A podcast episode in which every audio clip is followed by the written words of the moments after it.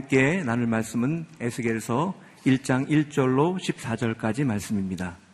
에스겔 일 장 일 절로 십사 절까지 말씀을 저와 여러분이 한 절씩 교독하도록 하겠습니다. 제가 먼저 일 절 읽겠습니다. 삼십 년대 되는 해 넷째 달 오 일에 내가 그발 강가에서 포로들 가운데 있는데 하늘이 열려 하나님의 환상을 보았다. 그때는 여호야긴 왕이 포로로 잡혀간 지 오 년째 되던 해로 그달 오 일에 갈대아 사람의 땅 그발 강가에 있던 부시 아들이며 제사장인 에스겔에게 여호와의 말씀이 임했다. 그곳에서 여호와의 손이 에스겔 위에 있었다. 내가 보니 북쪽에서 폭풍이 불고 있었다. 큰 구름과 번쩍거리는 불, 그 주위에는 광채가 있었고 광채의 중앙은 불 가운데로부터 오는 황갈색 빛과 같았다. 거기에 살아있는 네 생물의 모습이 있었는데 그들의 생김새는 사람의 모습이었다. 네 생물은 각각 네 개의 얼굴과 네 개의 날개를 가지고 있었다. 네 생물의 다리는 일직선이었고 그들의 발은 송아지 발 같았고 광랜 청동색같이 빛났다. 사방에 달린 그들의 날개 아래에는 사람의 손들이 달려 있었다. 네 생물들에게는 각각 얼굴과 날개들이 있었는데 그들의 날개들은 서로 다 있었다.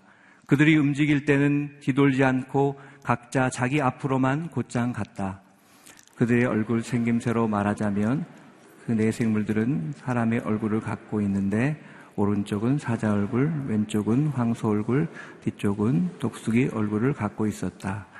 그들의 얼굴은 이렇게 생겼다. 그들의 날개는 위로 펼쳐져 있는데 각각 두 날개는 다른 생물과 서로 닿아 있고 다른 두 날개는 자기 몸통을 덮고 있었다. 각 생물은 앞으로만 곧장 나아갔다. 영이 가는 곳마다 그들이 갔는데 가면서 몸을 돌리지 않았다. 십삼 절 십사 절 같이 읽겠습니다. 그 생물들의 생김새는 불타는 석탄 같은 모양이기도 하고 횃불 모양 같기도 했다.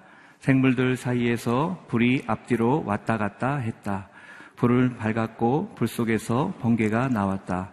생물들이 번개 모양으로 앞뒤로 왔다 갔다 했다. 아멘.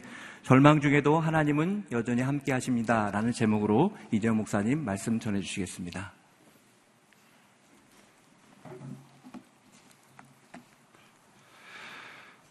절망 중에도 하나님은 여전히 함께 하십니다. 절망의 때 사람들은 하나님을 의심합니다. 믿지 않았던 사람들은 하나님의 존재를 의심하지만 믿음의 사람들은 하나님의 존재를 의심하지 않을지라도 그 살아계신 하나님께서 나와 함께 하시고 계신가, 그 함께 하심에 대한 의심을 하게 되지요. 하나님께서 전지전능하신 그 하나님, 또 어디든지 계시는 그 하나님께서 과연 지금 나의 형편을 살펴보고 계시는 것인가? 그렇다면 어찌 나에게 이렇게 어려운 시련이 있을 수 있는가?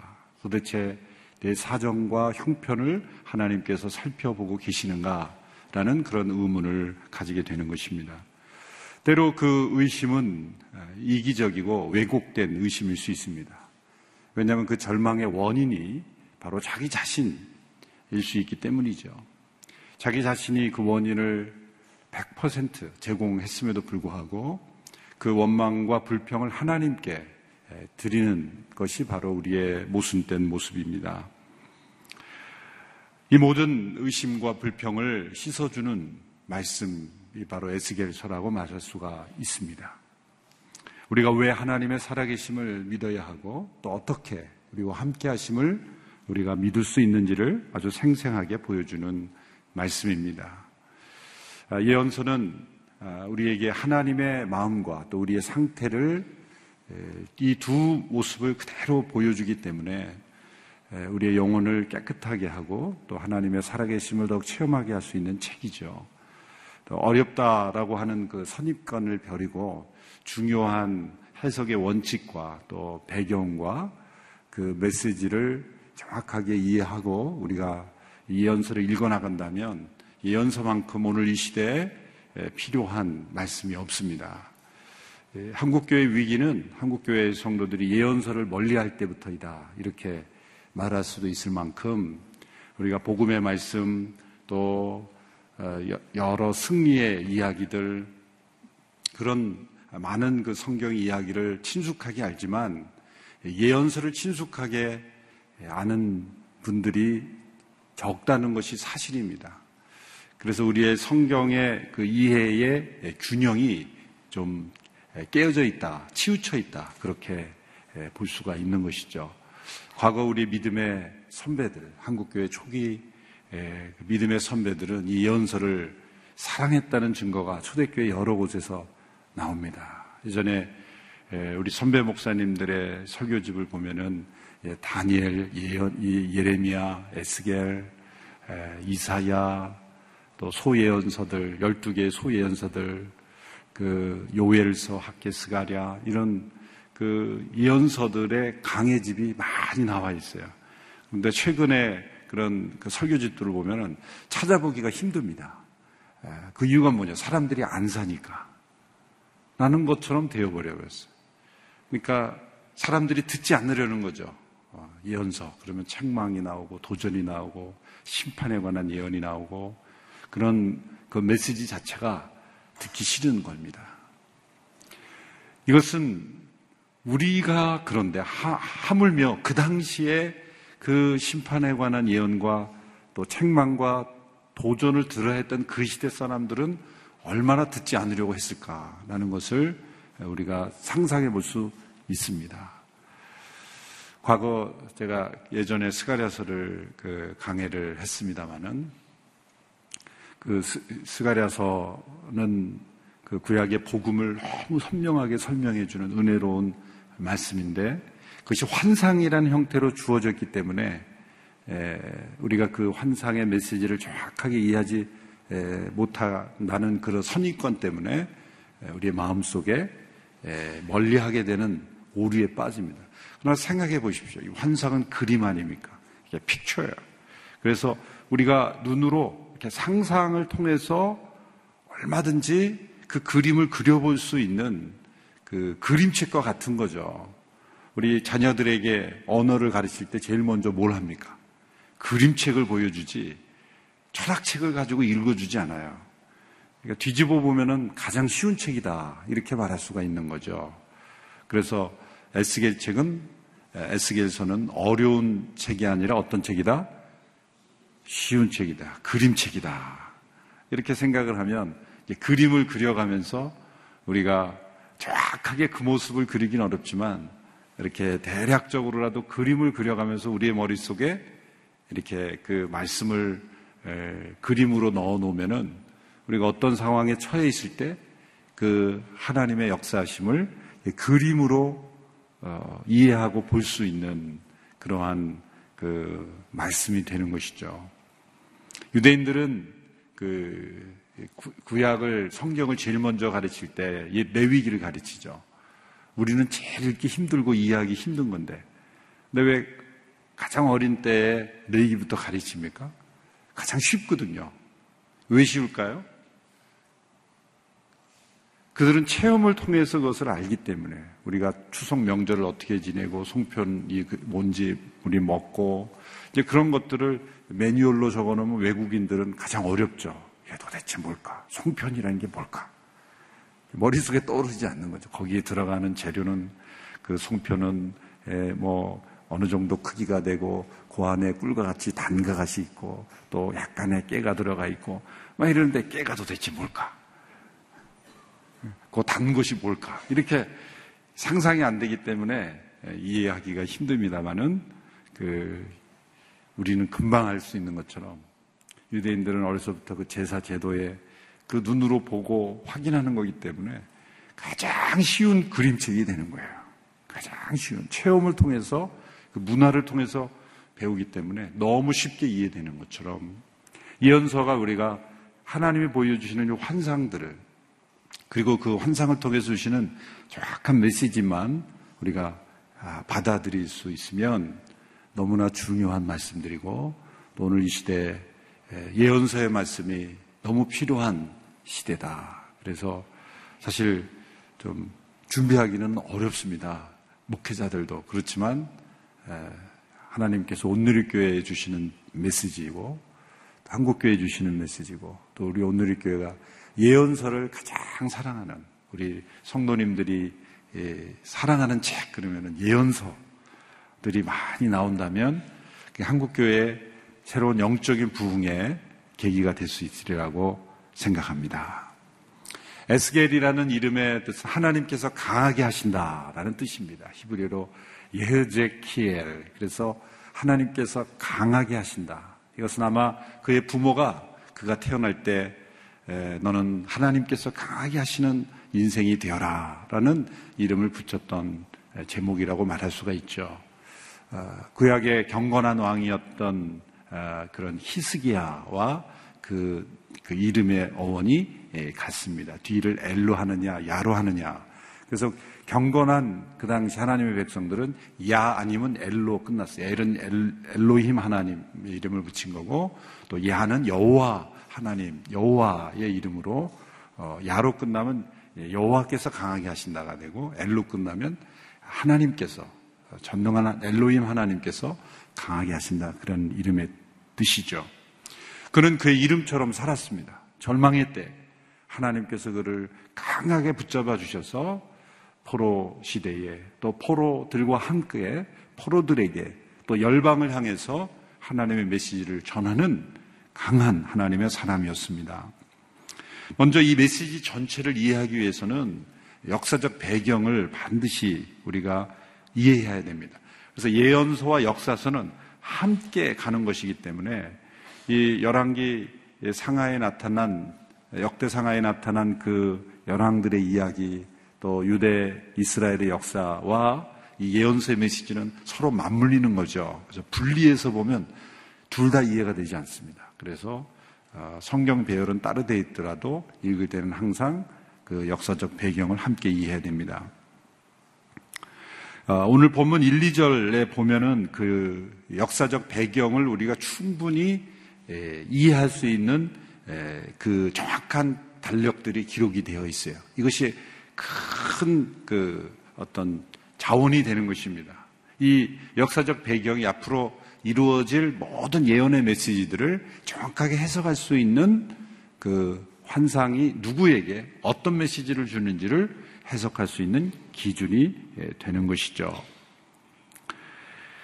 이 에스겔은 그가 태어날 당시는 요시아 왕의 시대에 태어났습니다. 구약의 요시아 왕 그러면은 종교개혁을 일으킨 왕입니다. 구약의 역대 왕 중에서 가장 하나님의 말씀대로 우상을 숭배를 근절하고 하나님의 백성들을 정화시켰던 왕은 요시아 왕이죠. 그래서 종교개혁이다, 요시아의 종교개혁이다라고 부를 만큼 얼만큼 그 개혁이 강렬했으면 종교개혁이다라는 말을 썼겠습니까?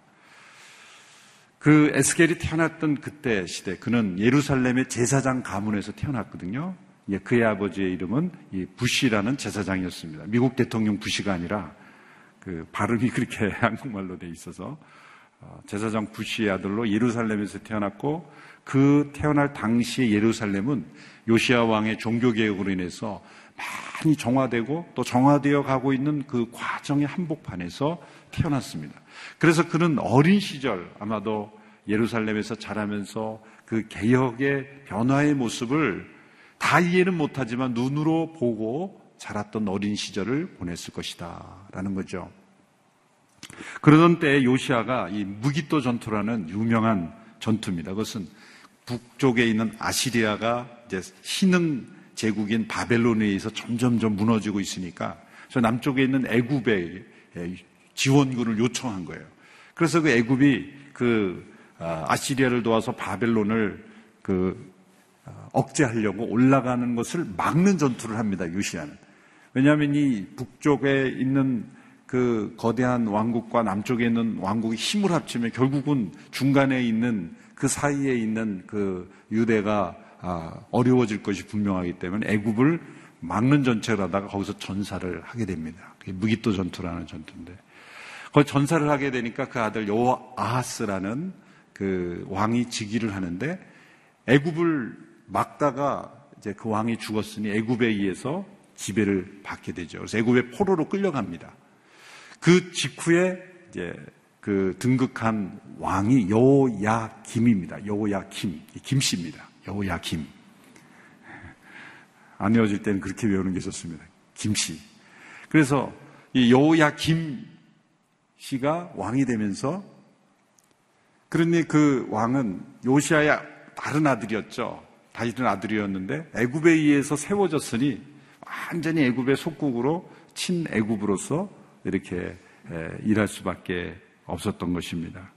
바로 그때의 예언을 한 선지자가 예레미야입니다. 예레미야. 예레미야.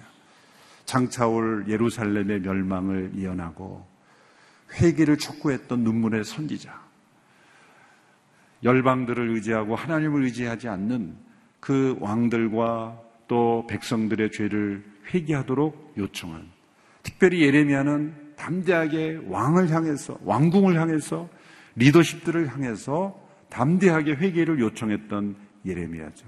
그 당시에 수많은 그런 선지자들이 비위를 맞추고, 그리고 어, 아첨하고, 우리는 잘 될 거다라는 번영만을, 그런 예언, 거짓 예언했던 그런 시대. 예레미야는 여호야김 왕의 엄청난 핍박을 받았죠. 시위대들에 갇히고 막 머리털이 뽑히고 두들겨 맞고, 그러면서도 그 왕과 대립되면서도 예레미야는 하나님 편에 서서 눈물 흘리면서, 예레미야가 이렇게 눈물을 많이 흘렸을까?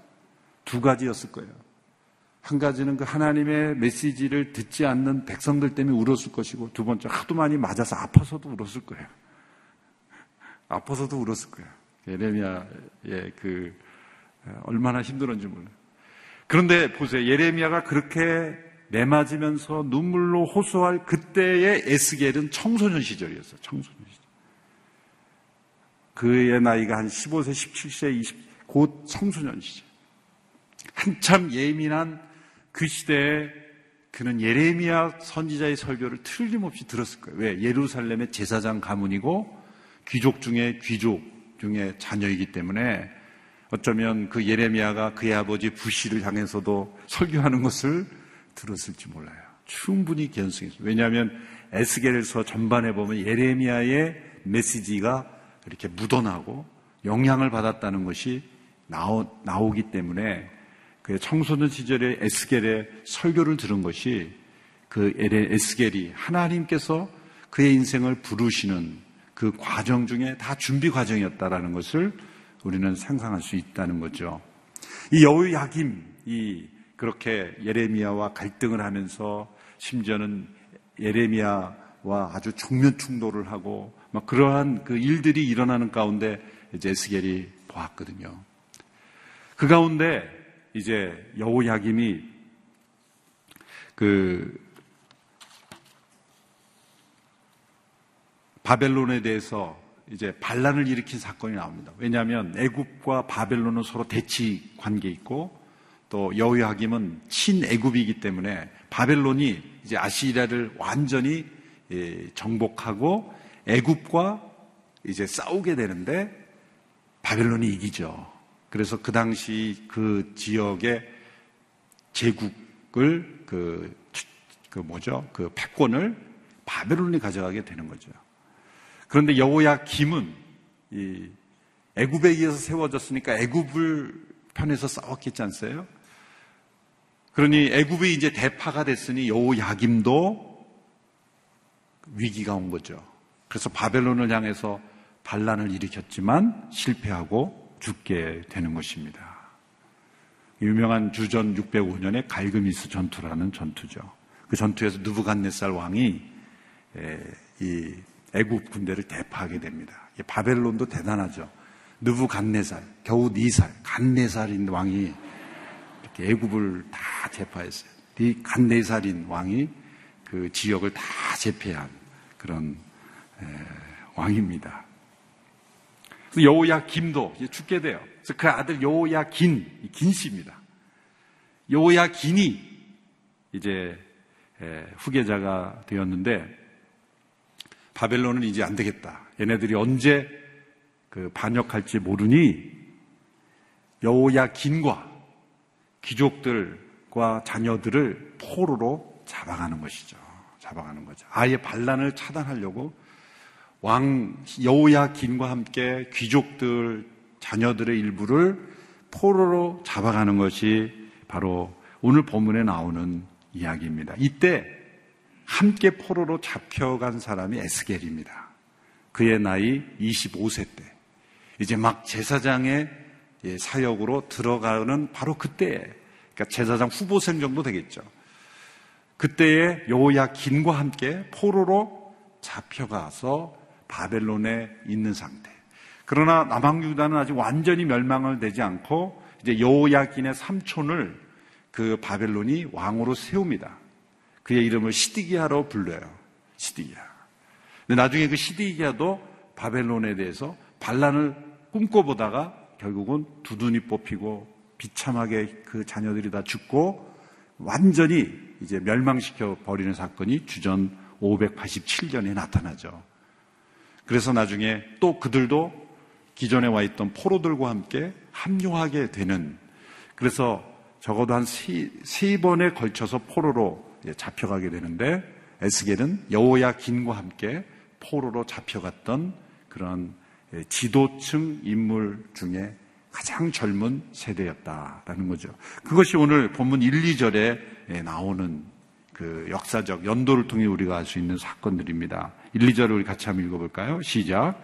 삼십 년째 되는 해 넷째 달 오 일에 내가 그발강가에서 포로들 가운데 있는데 하늘이 열려 하나님의 환상을 보았다. 그때는 여호야긴 왕이 포로로 잡혀간 지 오 년째 되는 해로, 그달 오 일에 갈대아 사람의 그발 강가에 있던 부시의 아들이며 제사장인 에스겔에게 여호와의 말씀이 임했다. 그곳에서 여호와의 손이 에스겔 위에 있었다. 이 절에 보면 여호야긴 왕이 포로로 잡혀간 지 오 년째 되던 해, 그러니까 에스겔도 역시 마찬가지로 포로로 잡혀온 지 오 년째 되던 해들이요. 그러니까 스물다섯 살에 포로로 잡혀왔으니 이후에 오 년이 되었으니 에스겔의 나이는 삼십 세. 그래서 일 절에 삼십 년째 되는 해, 이게 무슨 삼십 년째냐, 자기 나이다. 물론 일부 학자는 뭐 다른 연도 계산을 하지만은 주된 흐름은 모든 역사적 배경으로 볼 때 그의 나이가 삼십째 되는 해. 그래서 어떤 구약학자는 그의 생일이었다 그렇게 주장하기도 합니다. 삼십 년째 되는 해 넷째 달 오 일에 정확하게 달력을 기록하고 있었다는 거죠. 포로로 잡혀와서 이제 삼십 세가 되는 해, 마치 예수님께서 삼십 세에 공생에 부르심 받듯이 이 에스겔도 삼십 세 되던 해 하나님의 부르심을 받은 것입니다. 지금까지는 제사장으로 유대 사회에서 준비되었는데 이제는 성전이 없어졌으니 뭐 제사장의 역할이 필요가 없는 그런 시대. 그래서 일부는 하나님의 율법을, 모세의 오경의 율법을 묵상하고 율법에 매달려서 율법을 더 연구하는 일에 매달리게 된 게 후에 이게 바리새인으로 발전하게 되는 거죠. 일부는 하나님의 메시지를 직접 받아서 또 다른 성경이 기록되는 정말 살아있는 하나님의 말씀들을 전하는 그런 선지자로 쓰임 받았습니다. 바로 그 중에 대표적인 인물이 에스겔이죠. 그가 있던 곳은 그발 강가라 그랬습니다. 그발 강가. 더 구체적으로 말하면 이 후반부, 좀 후에 에스겔 후에 가보면 이 테라빕, 데라빕이라는 곳입니다. 그발 강가의 데라빕. 데라빕이라는 것은 쓰레기더미, 폐허더미 그런 뜻입니다. 실제로 이 바벨론의 모든 쓰레기들, 폐허, 도시의 잔해들, 이런 모든 쓰레기의 잔해들을 다 모아놓는 곳이 바로 그 그발강가의 데라빕이라는 곳이죠. 과거 우리 서울의 난지도라는 곳이 있었듯이 그 도시에서 나오는 모든 쓰레기와 폐허들을 모아두는 곳에 포로들을 갖다가 정착시켰다라는 거죠. 포로들에게 좋은 땅을 주었겠습니까?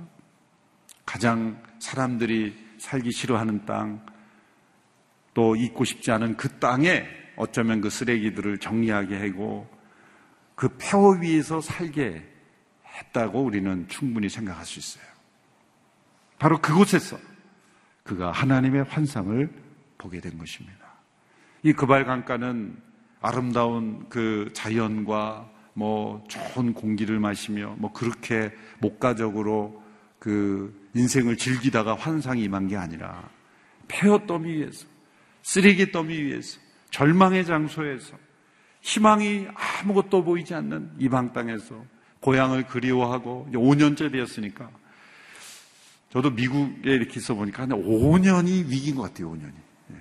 오 년 지나면 조금 이제 익숙해지는 것 같은데 오 년까지는 여기 계속 살아 마라 이러면서 문화 적응도 안 되고, 그랬으니 쓰레기 더미에, 바벨론의 이 지역의 쓰레기 더미에서 살고 있으니 정말 얼마나 힘들고 어렵고 비참하고, 예루살렘에 아직은, 요 당시에는 아직은 예루살렘이 완전히 멸망되지 않았던 그런 시대예요.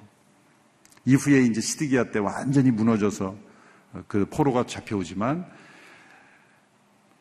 그 아직도 예루살렘에 대한 동경이 남아있는 그 시점에 하나님께서 하늘을 여시고 에스겔에게 환상을 보여주신 것입니다. 어느 시대건 하나님께서 한 시대에 메시지를 주시는 하나님의 사람들을 부르실 때는 먼저 그 사람에게 하나님의 살아계심을 확신시켜주는 환상을 먼저 보이시죠.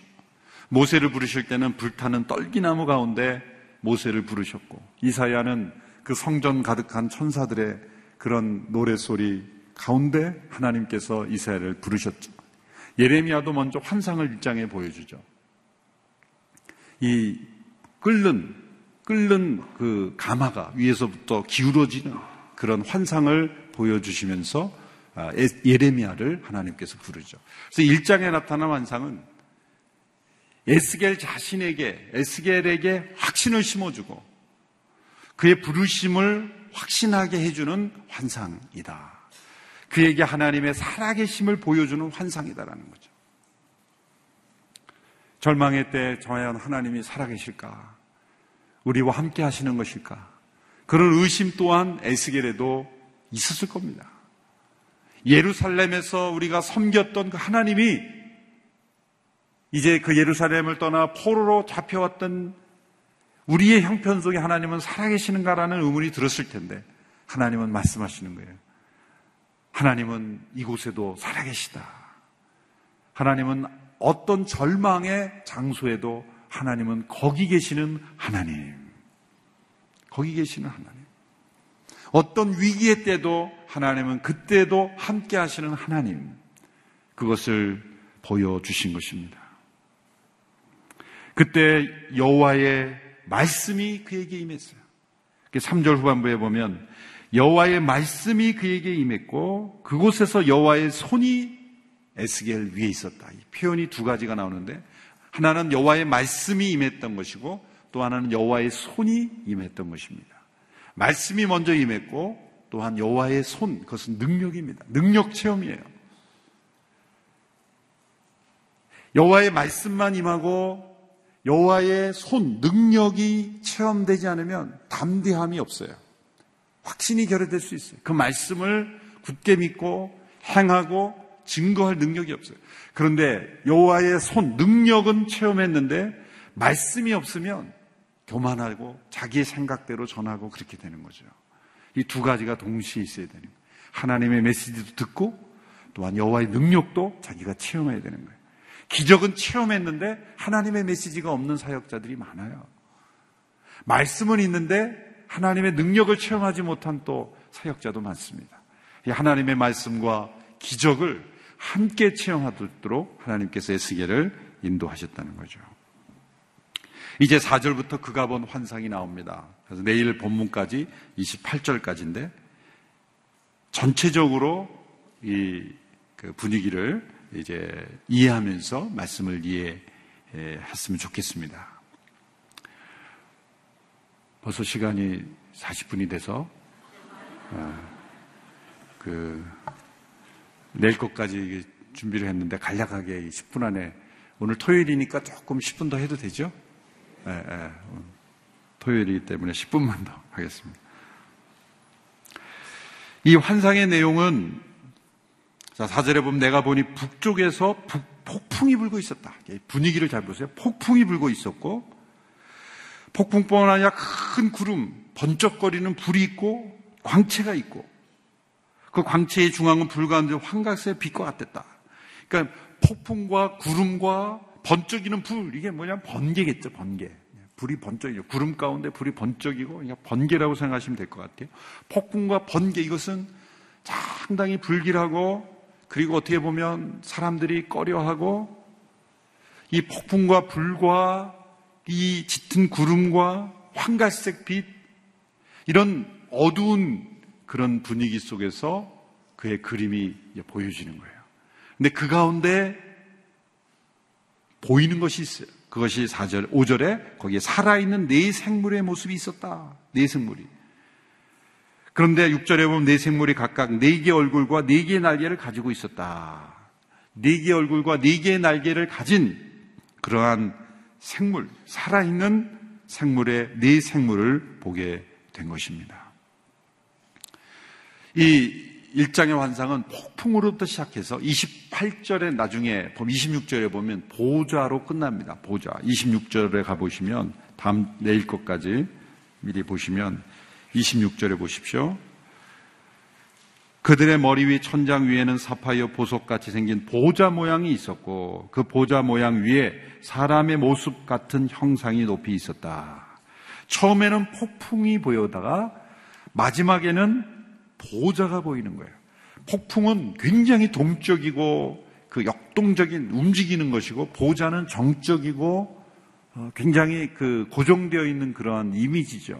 폭풍과 보좌 이 두 가지가 지금 나타난 이미지. 하나는 굉장히 정적이고 하나는 동적이죠. 엄청나게 소용돌이치는 운동력과 고요하게 가만히 있는 그 보좌. 이것이 하나님의 그 역사하심을 보여주고 하나님의 임재하심의 두 가지 모습을 보여주는 거예요. 보좌에 계신 하나님과 큰 폭풍을 통해서 일하시는 그 하나님. 이 모습의 임재를 보여주시는 것입니다. 그런데 그 가운데에서 이제 움직이는 살아있는 네 생물의 모습이 등장하는데 마치 판타지 소설이나 영화에나 등장할 법한 그런 모습이죠. 그런데 그 모습이 각각 십 절에 보면 이렇게 되어 있습니다. 그 얼굴의 생김새가 사람의 얼굴을 갖고 있는데 오른쪽은 사자 얼굴, 왼쪽은 황소 얼굴, 뒤쪽은 독수리 얼굴이다. 사자, 황소, 독수리 얼굴. 그러니까 내 생, 내 얼굴을 가지고 있는 그런 생물이 사람, 독수리, 사자, 황소의 얼굴을 가지고 있다. 이게 우리에게는 이상한 형태지만 그 당시로 그 시대 문화로 거슬러 가면은 상당히 익숙한 어떤 모습이었을 것이다 라는 거죠. 그 당시 사람들이 그런 형상화하고 그런 모습. 그래서 가장 그 학자들이 말하는 것은 이 모습은 가장 전지전능한 존재의 모습을 보여주는 그런 형태의 상징으로 분명히 나타난다. 사람은 만물의 영장이죠. 사자는 뭡니까? 걸어다니는 동물의 왕이라고 말, 라이언 킹이라고 말할 정도로 그 밀림에서도 이 사자가 그래도 가장 강한 동물로서 최고의 능력을 보여주는 거예요. 독수리는 새 중에 새, 공중에 나는 새 중에 가장 용맹하고 가장 공격적이고 가장 힘센 새. 황소는 뭐예요? 다산의 상징이고 또 풍요를 가져다주는 그런 상징. 그래서 과거로 올라갈수록 신적인 존재로 요즘 요즘에도 그 힌두교 지역에서는 소를 절대 먹지 못하게 소가 지나가면 모든 차가 다 스톱하고 그 소가 안전하게 지나가시기를 이렇게 그 소 최우선 법이죠. 그만큼 신성화하는 그러한 국가도 여전히 있는 것처럼 소는 다산의 상징이고 풍요를 가져다 준다라는 그런 이미지. 그러니까 이 네 개의 그 생물들의 조합된 모습을 보면 이것은 전지전능한 존재예요. 사방을 볼 수 있고 거기에 보면 눈들도 네 개가 달려서 어디구나 볼 수 있고 이런 것은 뭡니까? 전지전능한 존재의 그 임재하심을 이미지로 보여주는 거예요. 그런데 십이 절에 보면 이렇게 되어 있습니다. 영이 가는 곳마다 그들이 갔는데 가면서 몸을 돌리지 않았다. 몸을 돌릴 필요가 없이 그들은 갈 수 있었다라는 거죠. 또 십, 내일 본문에 이제 이십 절에 보면 이십 절에 이렇게 되어 있습니다. 어디든지 영이 가려고 하면 생물들도 그곳에 갔고 바퀴들도 생물들을 따라 들어올려졌다. 생물들의 영이 바퀴에 있었기 때문이다. 어디든지 이 단어에 주목하셔야 됩니다. 어디든지 영이 가려고 하면 생물들도 갔고 바퀴들도 갔는데 그 영이 바퀴에 있었기 때문이다. 이게 그 환상을 본 에스겔에게 어떤 의미를 줄까요? 어디든지 갈 수 있는 그러한 분의 임재하심. 이 백성들이 지금 바벨론에 잡혀와서 그발강가에서 포로의 신분으로서 가장 답답한 게 뭘까요? 어디든지 갈 수 없다는 거예요. 움직일 수 없다는 거죠. 우리에게 날개가 있다면 날, 날개짓 하면서 예루살렘으로 날아갔으면 좋겠다. 그런 생각을 할게요. 우리에게 날개가 있다면 좋겠다. 여기서부터 어떻게 나, 빠져나갈까? 이게 날개가 있지 않는 한 도망갈 수 없다. 그런데 그 생물에는 네 개의 날개가 있는 거예요. 날개. 하나님의 날개를 보여주신 거예요. 어디든지 가실 수 있는 그 하나님의 역사를 보여준 거예요. 우리 하나님은 전지전능하시며 무죄부수하시며 어디든지 가실 수 있는 하나님께서 그 백성을 어디든지 움직이게 하실 수 있는 하나님이시다. 어떤 상황이든지 그 상황을 변화시킬 수 있는 하나님이시다. 그 하나님의 영광의 임재를 보여주신 거죠. 그러나 하나님은 폭풍 가운데 임재하시고 또한 보좌 가운데 앉아 계신 그 하나님이 이제 내 생물들의 모습을 통해서 무엇이든지 하실 수 있고 어디든지 갈 수 있고 그 백성의 형편을 언제든지 바꿔주실 수 있고 어디든 이끌고 가실 수 있는 하나님께서 그 백성을 지금 여기에 이끌어 오신 것이다 라는 것을 깨닫게 주시는 것입니다. 이십사 절에 보면 일 장 이십사 절에 보면 이렇게 되어 있습니다. 생물들이 움직일 때 그들의 날개 소리를 들으니 많은 물소리 같기도 하고 전능한 분의 목소리 같기도 하고 함성 곧 군대의 소리 같기도 했다.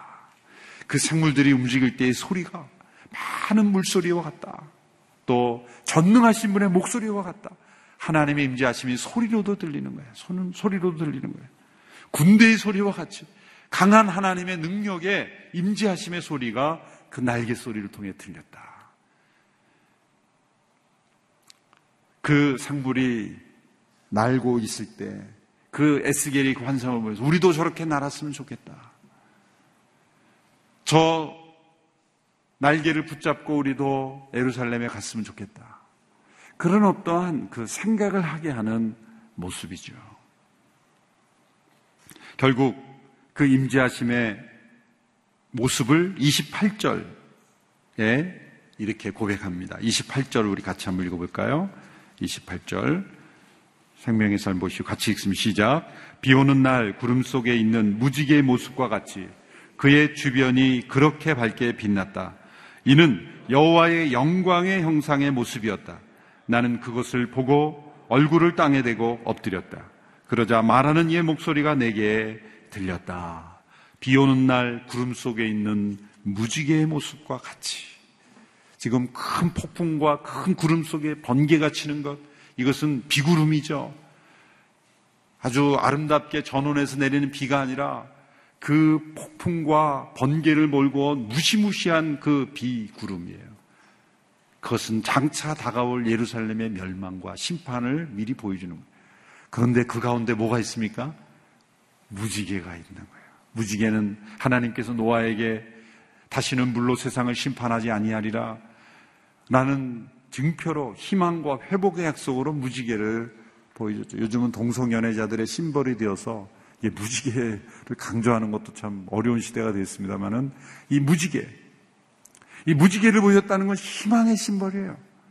여러분, 에스겔은 제사장이었기 때문에 이 무지개가 가져다 주는 영적 의미를 그는 다 캐치했을 겁니다. 하나님의 무지개를 모습과 같이 보여주신 거예요. 희망이 있구나, 희망이 있구나. 지금은 폭풍이 불고, 지금은 절망 가운데 있고, 지금은 폐허더미 가운데 있고, 그러한 암울한 시대 속의 상황 속에 꼼짝하지 못하는 그런 상황 속에 있지만 이 내생물을 통해서 전지전능하시며 어디든지 가실 수 있는 그 날개로 우리를 이끌어 가실 수 있는 하나님께서 이제 우리에게 희망의 사인을 보여주시는구나. 그 모습은 바로 여호와의 영광의 형상의 모습이었다는 거죠. 그래서 에스겔 전체의 주제는 여호와의 영광입니다. 그래서 전반부는 하나님의 영광이 왜 떠났는가, 어떻게 떠났는가를 예언합니다. 후반부는 그 영광이 여호와의 성전에 다시 임재하시는 거예요. 다시 돌아오시는 거예요.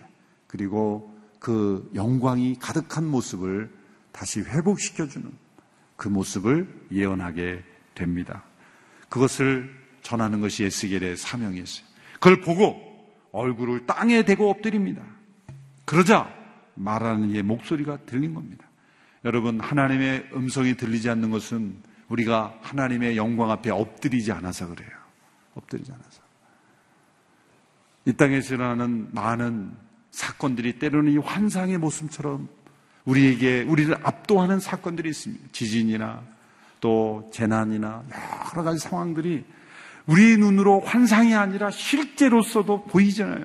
우리는 그 가운데 여호와의 영광을 볼 수 있어야 합니다. 이 땅을 심판하시는 하나님, 이 땅을 고치시기 원하시는 하나님, 이 땅에서 영광을 나타내시기 원하시는 그 하나님의 영광의 현현 모습을 우리는 바라보며 엎드려야 돼요. 엎드릴 때 우리의 귀에는 하나님의 음성이 들릴 줄로 믿습니다. 뻣뻣하게 서서 음성을 들으려고 하면 들리지 않아요. 고개를 숙이고 무릎을 꿇고 하나님 앞에 엎드리고 하나님의 영광을 높여드릴 때 하나님의 생생한 음성이 우리에게 들려올 줄로 믿습니다. 이제 에스겔이 보고 들었던 하나님의 음성을 이제 에스겔을 통해서 우리가 함께 보게 될 때 우리가 마치 그 시대, 그 절망의 땅에 있었던 것과 같은 그러한 마음으로 우리가 함께 에스겔과 함께 이 하나님의 음성을 듣는 이 기간이 되기를 축원합니다. 기도하겠습니다. 하나님 아버지, 에스겔을 통해 주신 이 환상과 메시지를 우리의 귀로 듣고 우리의 마음으로 받아들이며 눈으로 함께 봄으로 살아계신 하나님의 역사를 체험케 하여 주시옵소서. 절망 속에 포기하거나 낙심만 하지 않게 해주시고 하나님을 원망과 의심하는 데 머무르지 않게 하여 주시옵시고 그 가운데서도 하나님은 살아계심을 믿으며 영광 가운데 임재하고 계심을 믿으며 어디든지 무엇이든지 이루실 수 있는 그런 하나님이심을 바라보며 우리의 극심한 고난 속에서도 여호와의 영광을 바라는 백성들이 되게 하여 주시옵시고 하나님의 무지개를 바라보는 저희들이 되게 하여 주시옵시고 하나님의 음성을 듣고 순종하는 우리 모두가 되게 하여 주옵소서. 이 한국 교회가 폭풍 가운데 임재하시는 그 하나님의 벌하심을 바라보게 하여 주시옵시고 다시 한번 경건하게 깨어 하나님께로 돌아가는 이 나라 민족이 되게 하여 주시옵시고 보좌에 임재하신 그 하나님의 영광 앞에 엎드려 경배하며 주님을 영화롭게 하는 우리 모든 하나님의 백성들이 다 되게 하여 주시옵소서. 오늘 이 시대에 오늘 이렇게 자라는 우리의 자녀들 가운데 에스겔과 같은 하나님의 사람들이 나오게 해주시고 예레미야와 같이 하나님의 마음을 품고 눈물로 이 시대를 변화시키는 사역자들이 일어나게 하옵소서. 이제는 우리 주 예수 그리스도의 은혜와 하나님의 사랑과 성령님의 교통 역사하심이 절망의 땅에서 하나님의 소망을 바라보기를 원하는 모든 주의 백성들 머리 위에 함께 하시기를 간절히 추원하옵나이다. 아멘.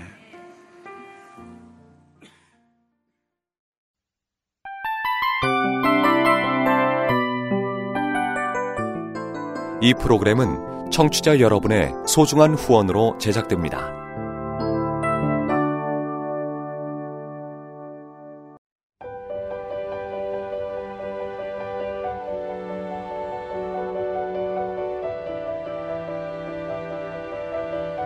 세상에는 수많은 교회들이 있지만 더 깊이 있는 말씀 강해를 찾기 위해 크기로만 교회를 선정하지 않습니다.